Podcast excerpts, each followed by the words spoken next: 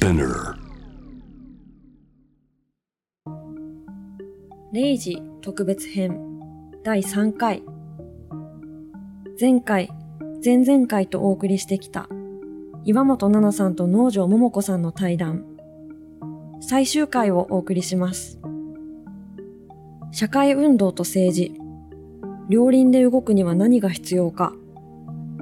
どんなところに難しさを感じるか。同年代のお二人に熱く語ってもらいました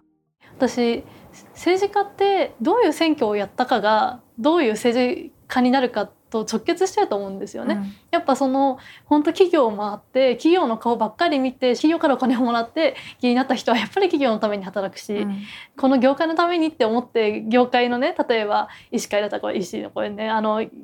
って議員になったらそりゃね医師会の意見を聞くじゃないですか。うん、でもそれが市民運動だったりとか社会運動の場を回ってそれで議員になった人そこから後押しされたって思ってる議員が生まれれば、やっぱりその人は私たちのために仕事をしてくれるっていうことがあって、うん、そういう意味でなんかそこの接続を作っていきたいなっていうのは、うん、あの一つ思っていることだしなんか私は自分がその政治っていうアプローチを取る理由は、うん、そのボトムラインを設定できるのが政治だと思ってるからなんですよ、基準というか。なるほど。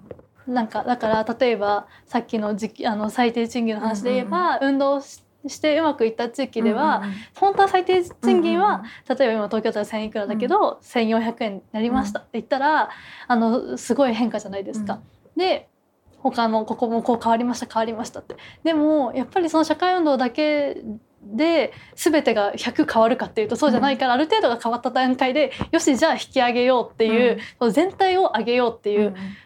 ところに移るじゃないですか。うん、でそのどれだけ社会の変化をちゃんと見れてでその人々のためにそのボトムのラインを上げるっていうことを決める、その決定は政治家の役割だからその決定をできる人たちがちゃんといるかどうか、そこがなんかそのなんだろう。今の私私からした今の状況って今社会ですごくちゃんと変化が起きているし、うん、声を上げて変わっていることもあるのにそこにはすごく無頓着で、うん、で今までこの2 3 0年社会は何も変わってるはずなの変わって、うん、悪い意味でも変わっちゃってるし変わってるはずなのにそこにはなかなか目を向けなくて自分たちの都合のいいようになかなかその変化を起こした起きなきゃいけないところには起こせてないっていうところがあると思っていてそこに敏感に反応できるあのなんかそういう政治家を育てていくっていうことがなんか大事というか、うん、なんかそうやってまあだから両輪で機能したらいいよねって話なのかなとは思いますよね。そうですね。その両輪がすごく、うん、あの大事だと思うしなんかそうやって見た時になんかあの農場さんの立場だとそういうことを反映できる政治家が少ないっていうことをすごく問題意識で持たれてると思うんですけど、うん、私がこう社会運動の現場に立ってる立場からするとその後押しする社会運動自体がなんかなさすぎるっていうところなんだろうな。そっちが結構重大な問題だなっていうふうに思っていて、うんうん、なんか今何か変えたいとか変えなきゃって思ってる人たちもなんかこう社会運動で変えてそれを政治に反映させていくっていう思考回路にあんまり至ってない、うん、なんか政治頼みみたいに結構なりがちだし、うん、っていう中でなんかここの社会運動を作ってそれを反映させていくみたいな、もの自体をもっとこう育てていくためにもなんかそういう動きを広げていく必要があるなっていうのは思うんですよね。なんかだそこがまあそうですね。あのなのでどっちも機能して初めてまあ動くっていうのはあると思うんですけど。う、ね、ん。なんか聞いててあでもつながるかもって思ったのは、うん、今回52プロジェクト終わった後に、うん、じゃあ次今後の計画、うん、あの活動方針っていうのをなんかいくつか作ったんですけどそのうちの大きなあの2つの軸のうちの1つがあのオーガナイザーを育てるっていうのだったんです、地域をベースに活動する人たちが増えないとやっぱり候補も孤立しちゃうしなかなか課題新しい課題の発見だったりとかにならない、うん、でむしろやっぱり地域の運動って減ってる傾向にあるかなっていうふうにも思うんですよね。そのやっぱうまく世代交代ができてない部分も多いと思うし、うん、なんかそこら辺はうん、なんか課題感似てるんじゃないかなっていうふうに今聞いてて思いました。うん。うんうん、どうですかそのいつもまあ選挙はこう毎回あるわけじゃないですか、うん、どういう目線でその選挙だったりとか政治のことを社会運動の立場から見てますか？そうですね。あのなんかこう政治とかでそれこそどういう候補者が力を持つのかとか、うん、なんかどういうことを訴えてる人が当選するのかとかそういうことってなんか選挙の期間で決まるものじゃないと思ってるんですよね。うんうん、あのそれこそジェンダー平等みたいなのがこう政治の場である程度言えるようになったのとかもこう女性の権利大事だよねとかそのセクハラおかしいよねとかっていうふうにこう声を上げたもっとこう下の社会運動があったからこそ、政治の場でそれが言えるようになっていくと思うんですよね。うん、なんかそういうそのこれまでの社会運動とかのなんか答え合わせが選挙だったり政治の場かなっていう、うん、そういうふうな視点で見てますかね。うん、答え合わせって見てたら、この数年の選挙は基本的には どういう気持ちになる？そうですね。まあすごくまあ、いい方向には向かってないですよね。なのでこう今若い世代でこう声を上げ始めてる人が増えているしけれどもなんかまだその動きってまだまだ小さいし、うん、なんかそれをこうどう広げていくかっていうところがやっぱり課題なのかなっていうのは思うんですよね。でなんかそれこそなんだろうな。あのアメリカの選挙とかでも、うん。まあ本当にこうトランプとかが当選するみたいな時代から結構10年ぐらいで若い世代のそれこそ債務帳消しのプロジェクトだったりとか、うん、いろんな BLM みたいな運動とかがあってそれで結構もう社民主義みたいなすごくこうラディカルなことを掲げる政治家が結構議会の中であの有力な候補になっていったりとかっていう変化がなんかここたった10年で結構アメリカとかでも起きてたりするじゃないですか。うん、なんだろうな。こう今の社会状況の中だとなんか政治家もなんか基本的には結構かなり保守的なことを言わないと、うん、なんか当選もできないみたいな状況もあると思っていて、うん、なんかそういう状況を変えるためにもやっぱり若い世代での新しいなんかもっとラディカルなことを掲げる組織みたいなものを増やしていく中でそうですねなんかそういう状況を変えていく必要があるなっていうのは思いますね。うんうんそうですよね、うん、でもなんか面白いなと思う、うん、私はもうなんかこの政治的な活動を始めてから、うん、いかに上の年代の方が信用できるかみたいな、なんか始めた時も今も変わってない視点としてはやっぱり例えばジェンダー感とか、うん、そういうものに関して人権に対する感覚とかは、かん絶対に20自分の世代の方が、やっぱ教育も最近の教育を受けているし新しいというかなんかその、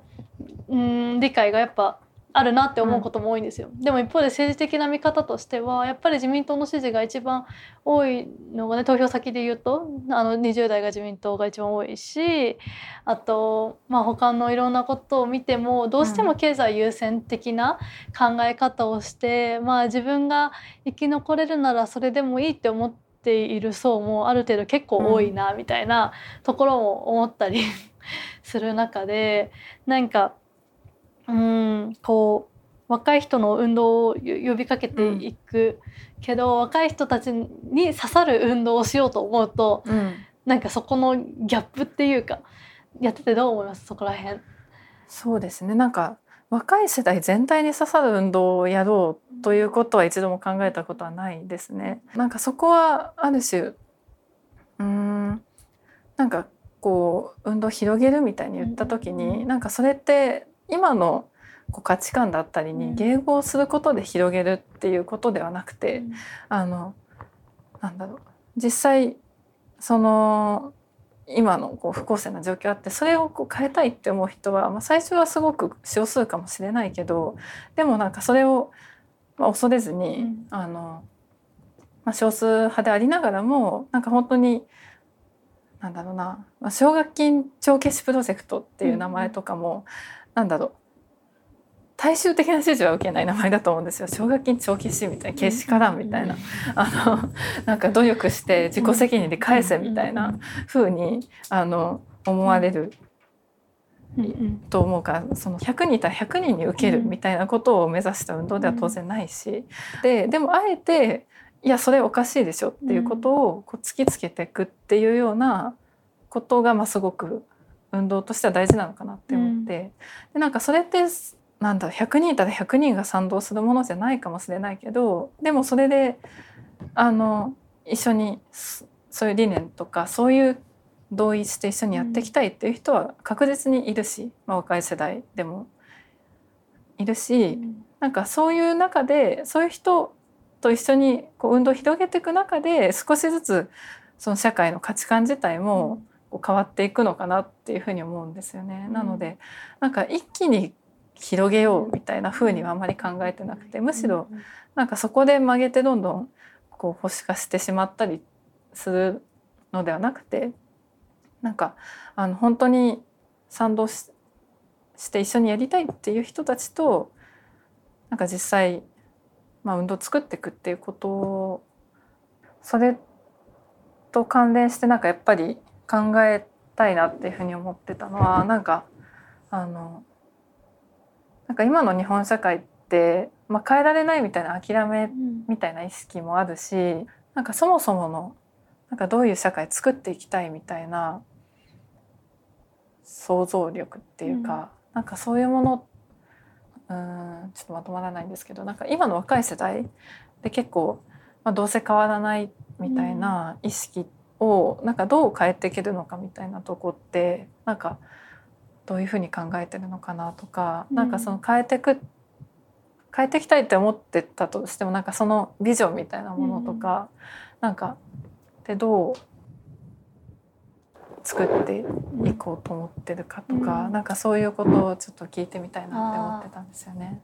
なるほど。でもなんか、うん。本当私もそのさっき聞いた答えで、うん。若い世代全員に必うん。が一枚刃でもないし、うん。別に若い世代っていうものがあるわけではないから、そのみんなに響くものをやろうと思ってないっていうのは本当そうだなと思っていて。ただ同じ年代に生まれた人たちなんだけだから、で同じ大体同じ空間になんとなく暮らしで同じような教育を受けているようで結構違ったりもするし、うん。っていう中で経験してきていることも本当家庭環境だったりバックグラウンドによって違うからなかなかその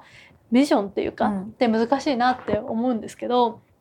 でもなんか一つうーん私がですけどこういう社会がいいなって思うのは、うん。やっぱそれこそ声を上げたらちゃんと変えられるって思える社会でもあるし、その。まあ、50s プロジェクトをねやれる時のステートメントにも書いたんですけど、やっぱ次の世代にもっとフェアで平等な社会を残したいっていうふうに書いたんですけど、なんかその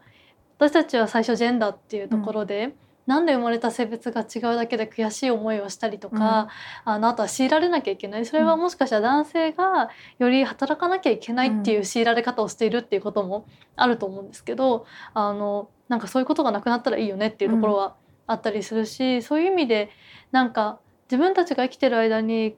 何だろうユートピアはないしそのなんかこう完璧な社会みたいなのないかもしれないけどでも少なくともなんかジェンダーの活動をやってて思うんですけど親の世代って家庭科と技術をうん。その別々で受けさせられてた、うん。時に比べたら私の世代はまだマシだなって思えることもあるし、それこそ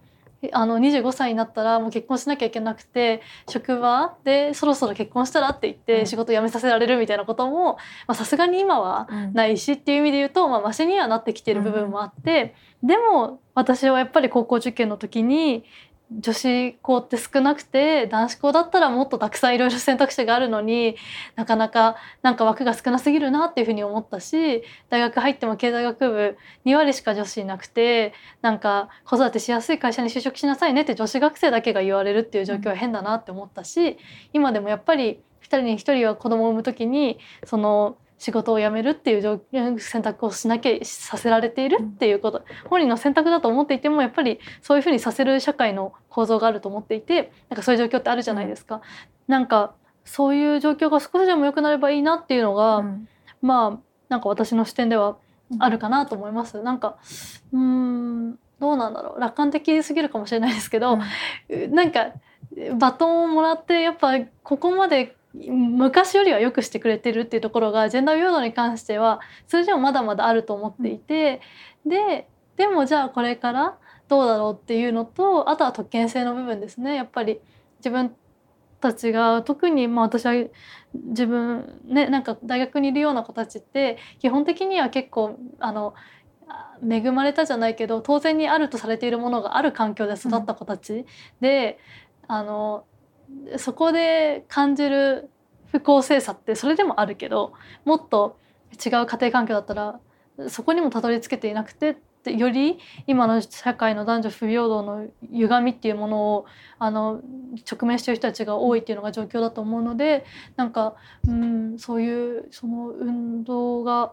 なんだろうな完璧な状況にはならないと思う、ね、ないと思うけどなんかマシにしていきたいなっていうモチベーションかなと思います。逆にどうですか？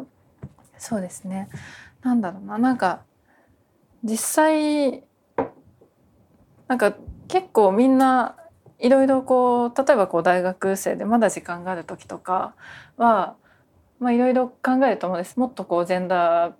平等な社会になったらいいなとか本当に自分の力こう社会のためになるような仕事したいなとか、なんかいろんな夢とか社会に対する想像力とか希望とかがあって、でこう社会に出ていくと思うんですけど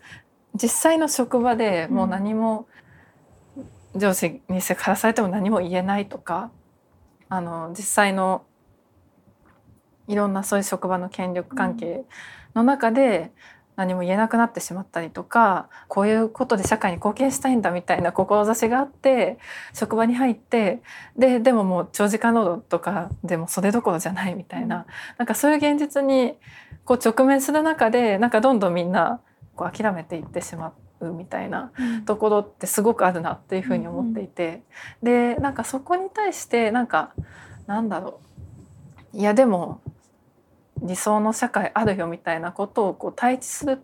とかなんかそれ単になんか内面化してるのダメだみたいなことをなんかあの言言ったり対峙するんじゃなくてなんか実際その自分たちの職場で声上げたりとかあのそれこそこうセクハラのことだったりだとこう、まあ、労働組合とか入ってそこで声上げて、で